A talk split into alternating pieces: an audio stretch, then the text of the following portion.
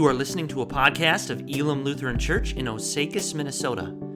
Our passion is to be an oasis of life giving water where lost and wandering souls can find eternal refreshment. For more content and to find out more about our ministries, please visit osakiselamchurch.com.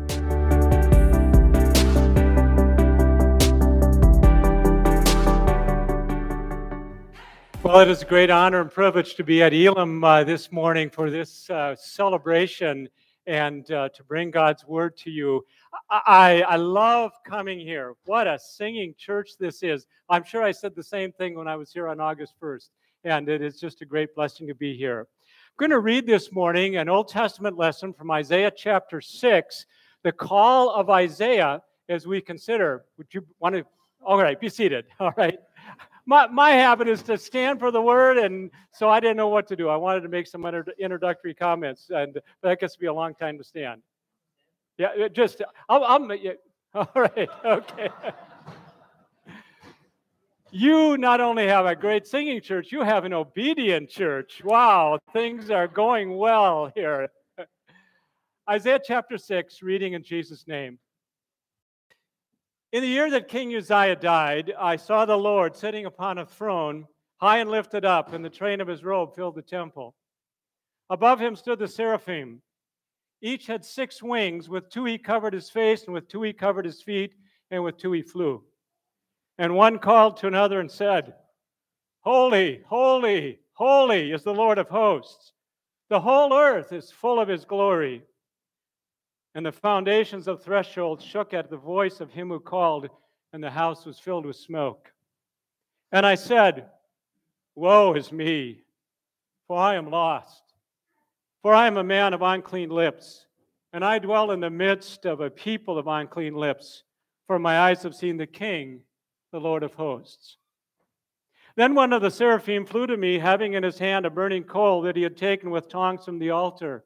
And he touched my mouth and said, Behold, this has touched your lips, your guilt is taken away, and your sin atoned for. And I heard the voice of the Lord saying, Whom shall I send, and who will go for us? Then I said, Here am I. Send me. And he said, Go and say to this people, keep on hearing, but do not understand. Keep on seeing, but do not perceive. Make the heart of this people dull and their ears heavy, and blind their eyes, lest they see with their eyes, and hear with their ears, and understand with their hearts, and turn and be healed. Notice what he's saying to Isaiah just keep preaching. Then I said, How long, O Lord? And he said, Until cities lie waste without inhabitant and houses without people, and the land is a desolate waste, and the Lord removes people far away, and the forsaken places are many in the midst of the land. And though a tenth remain in it, it will be burned again like a terebinth or an oak whose stump remains when it is felled. The holy seed, that's Jesus, is its stump. Would you pray with me? Lord Jesus, as we uh, pause in the presence of your word and of your Holy Spirit, we just confess again that without you we can do nothing. Without you, this is a closed book. But because the Holy Spirit is here, when we say Jesus Christ is risen, he is here to reveal that absolutely you are there, reigning at God's right hand in this very moment, praying for us now we ask that you would open our hearts to hear, to be convicted, to be forgiven, and to be empowered to go and tell this broken world that Jesus lives. We pray in your name. Amen. Please be seated.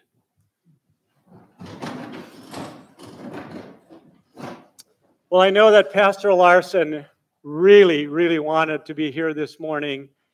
He is a son of the same congregation that Luke comes from, and it's so great to have Luke's family here this morning. Uh, his father will be participating in the installation service, but illness just prevented him.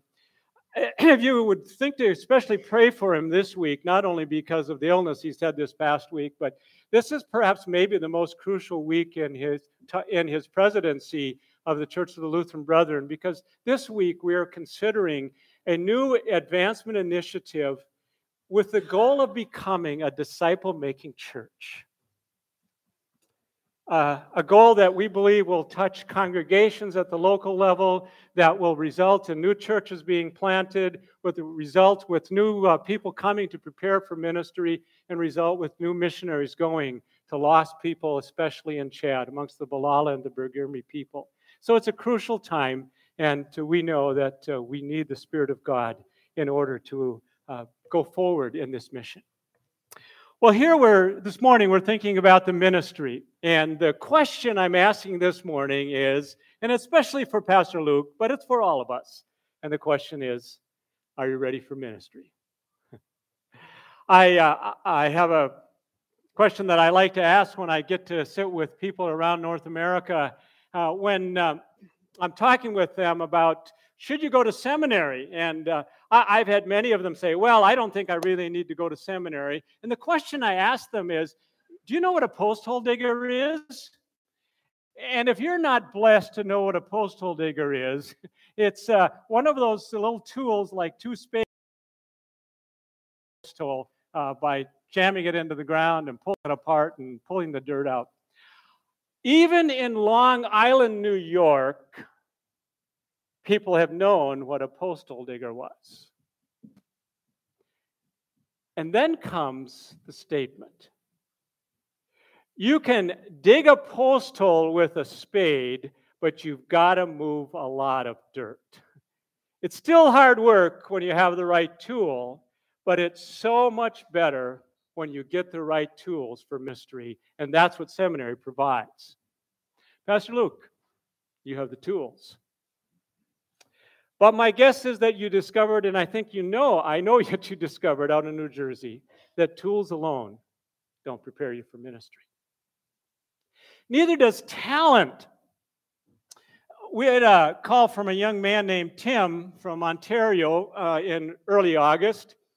Tim grew up the son of uh, Lutheran missionaries in Pakistan. He was baptized in the Pakistani Lutheran Church.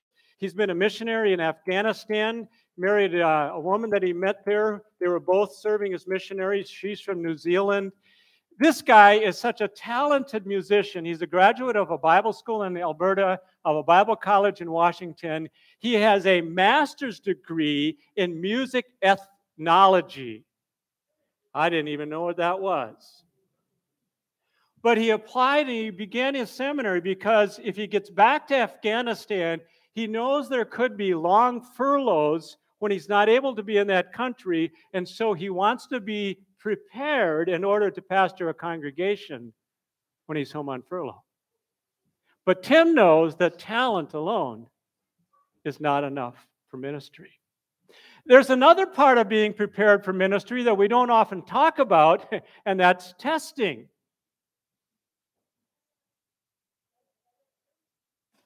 There's an amount of testing that is necessary to be prepared for ministry. And Tuesday night in pastoral theology, we're going to be talking about that subject. And I'd asked Reverend Mark Tungseth to be in class with us on Tuesday evening. Got an email from him two days ago, and he said, Dave, I'm sorry I won't be able to be there because I'm still confined to Sanford Hospital where he's being treated for leukemia, suffering. There's real testing in ministry. But as Isaiah discovered, even testing wasn't enough to be ready for ministry. I mean, this guy had the tools. We don't know what training and background he had, but we know from the incredible book that he has written that he was a very skilled writer. We know that he had a great talent for writing. And then came the testing. He was serving during the time of King Uzziah. And King Uzziah was a, a very powerful king in Israel. He had restored the borders of Israel. It was a, a time of great prosperity. And Isaiah was, some think, almost like a court preacher where he had access to the king.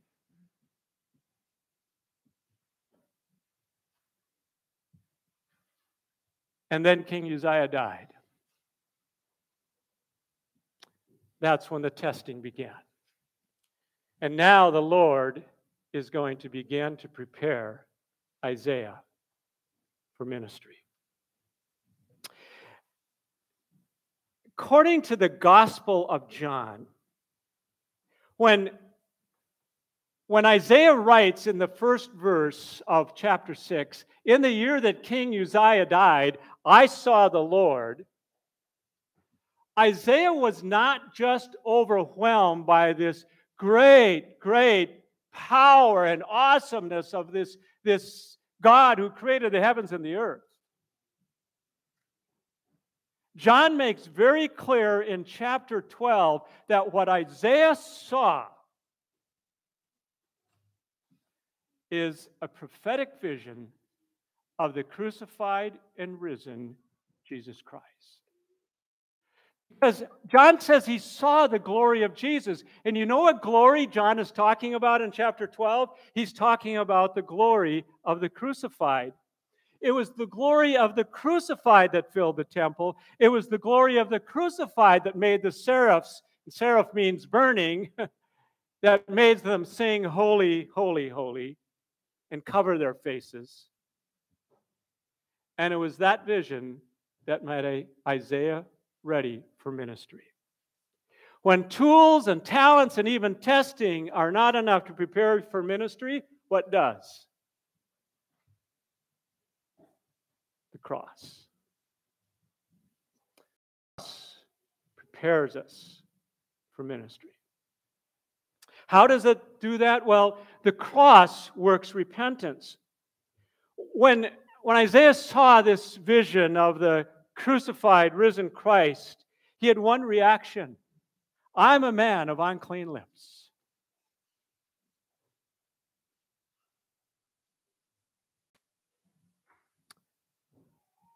And he responds, Woe to me! Literally, he was saying, I'm a dead man. I'm a dead man because I am a man of unclean lips.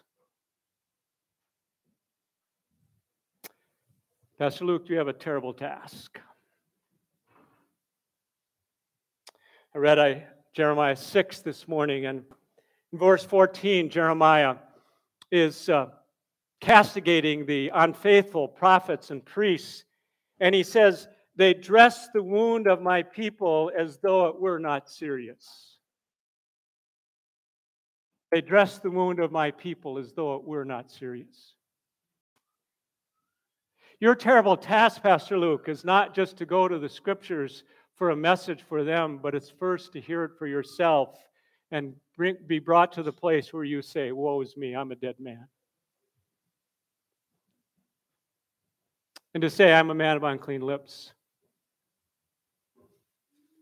And then to say, And I live among a people of unclean lips. I need to tell you this. The Pastor Luke is your pastor. Needs to tell you about your sins.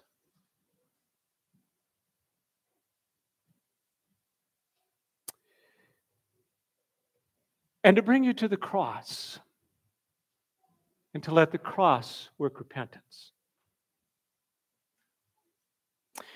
back when I was still serving as a pastor, I was meeting with a couple that were preparing for marriage. And in one of the meetings, I asked them how they came to believe in Christ. And the woman said that uh, she'd moved to Fergus Falls when she was in eighth grade and she wasn't very happy about it. And that summer, she was attending uh, Inspiration Point Bible Camp. And uh, during the Christ hike, she was standing there in the crowd and looking up at the Pilate and Jesus standing uh, on the balcony outside of the dining hall. And Pilate looks down at the crowd and he shouts, Well, then what shall I do with Jesus? And the crowd begins to cry, Crucify him, crucify him. And Heather said, That's when I came to realize that I was part of the crowd, that I had crucified Jesus with my sin. So we can sing. I was guilty with nothing to say. And they were coming to take me away. When a voice from heaven was heard that said, Let him go, take me instead. Oh, I should have been crucified. I should have suffered and died. I should have hung on the cross in disgrace. But Jesus, God's Son, took my place. Pastor Luke, we cannot create our own repentance, we cannot even create the feeling of repentance. Before you preach, before you visit, before you bring communion, ask the Holy Spirit to help you to see Jesus crucified for your sin and theirs. But of course, just repentance alone doesn't prepare you for ministry. So the cross not only works repentance, the cross brings cleansing. No, notice what happened next. Without any request on Isaiah's part, without reason or his deserving it, one of the seraphs took a burning coal from the altar and touched Isaiah's mouth. And it came with the announcement Your guilt is taken away and your sin is atoned for. You want to hear it again?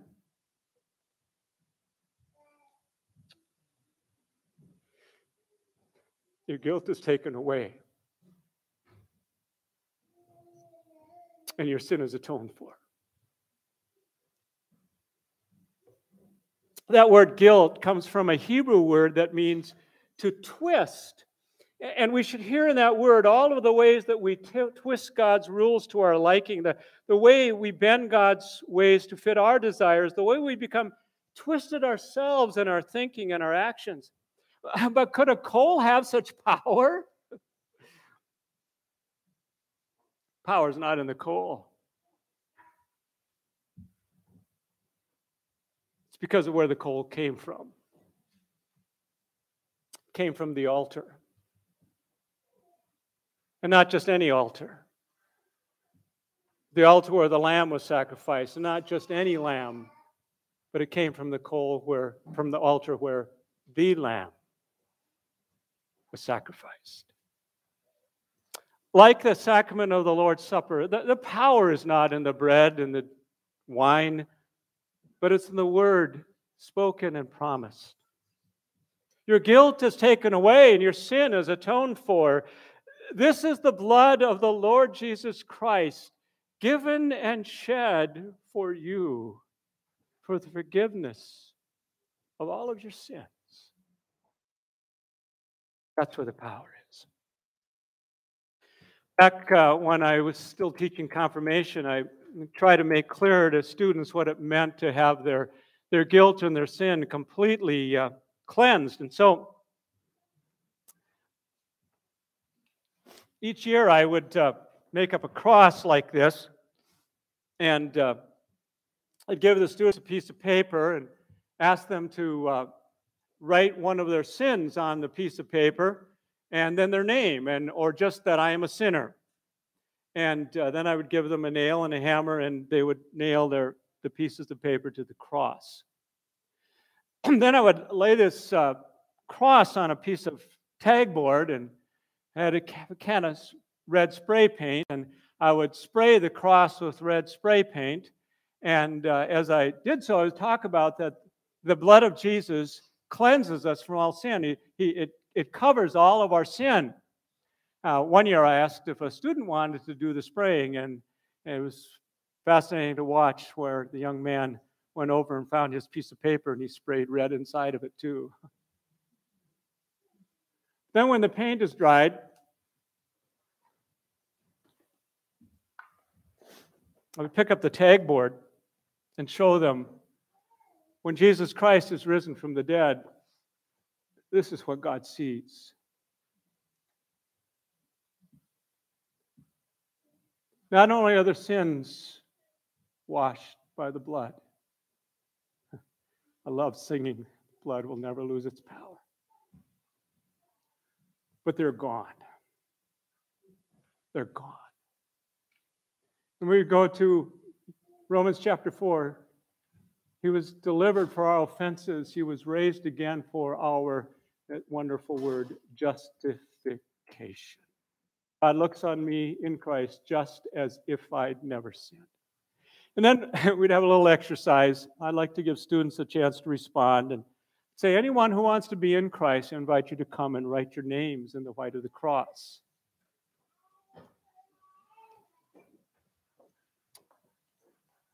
Cross brings cleansing, it washes them all away. That's how the cross prepares us for ministry.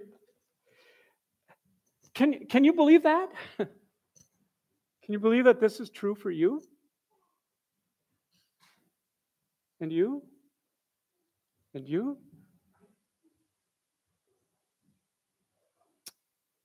That this God who is holy, holy, holy, whom seraphs who were who are named burning because they are so completely pure, cannot even look upon him,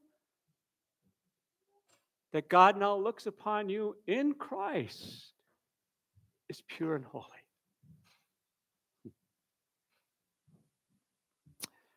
But what happens next may be the most amazing moment in all of this story.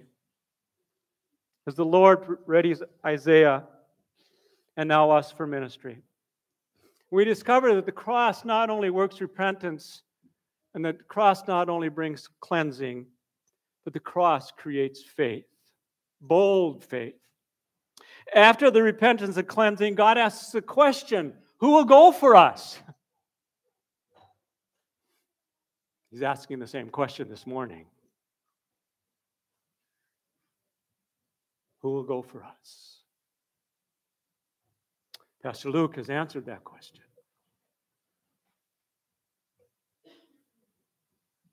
But, but how, how can we say, I will go? Because even after the cleansing, the reality of our ability to sin against God can hold us back. But, notice how Isaiah responds. He says, Here am I. And literally, he said, Look at me. I, I can't make this any more dramatic than this. But it, when he first saw his sin, he's saying, Woe is me, I'm a dead man. And then he gets cleansed, and now he's saying, Look at me. Do, do you get it? Do you get it? Uh, that's true for any one of us. Power of the cross is such that we can say, God, look at me, here I am, ready to serve you. The cross creates faith, great faith. We stand unafraid in his presence. Nothing of our past, nothing of our present prevents us from volunteering to serve in ministry. All of your sin is forgiven. All of your sin and guilt is atoned for. You are right in God's sight. There is nothing that prevents you from saying at Elam, whatever it is God is calling me to do, look at me. Look at me.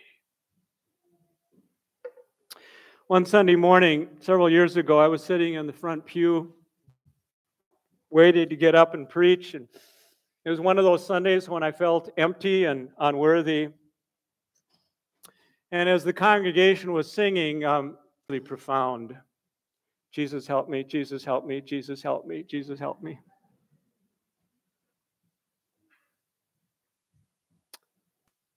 And he did. The Holy Spirit reminded me of a drawing that I had seen in a Christian magazine several years before that. And it was just a sketch of a young man dressed in rags, and Jesus was standing behind him, putting this beautiful robe on him. I can't tell you how many times before walking room or a funeral planning session or just sometimes when I and either even other times when I'm full of confidence that the Holy Spirit reminds me that little image. We can go to the pulpit, we can go to visit with a shut in with bold faith because we are clothed in Christ's righteousness. Now you're ready for ministry. It be easy? No. The last verses of the chapter remind us that some will be defiant, some will resist the word, some hearts will be hardened, but still we preach and serve repentant faith. So, Pastor Luke, go boldly to your calling. Preach repentance, preach cleansing. The blood of Jesus Christ, as you know and preach so well, washes away all their sin. Preach bold faith. Your listeners, too, as Isaiah the prophet said, and as you are saying today, can say, Look at me. Here am I. Send me.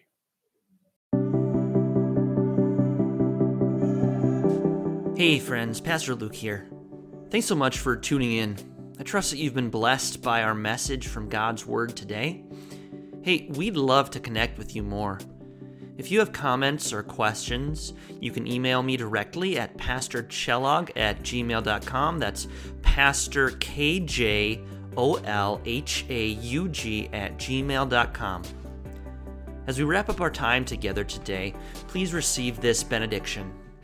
May the Lord bless you and keep you. May the Lord make his face shine on you and be gracious to you. May the Lord turn his face toward you and give you his peace. Amen.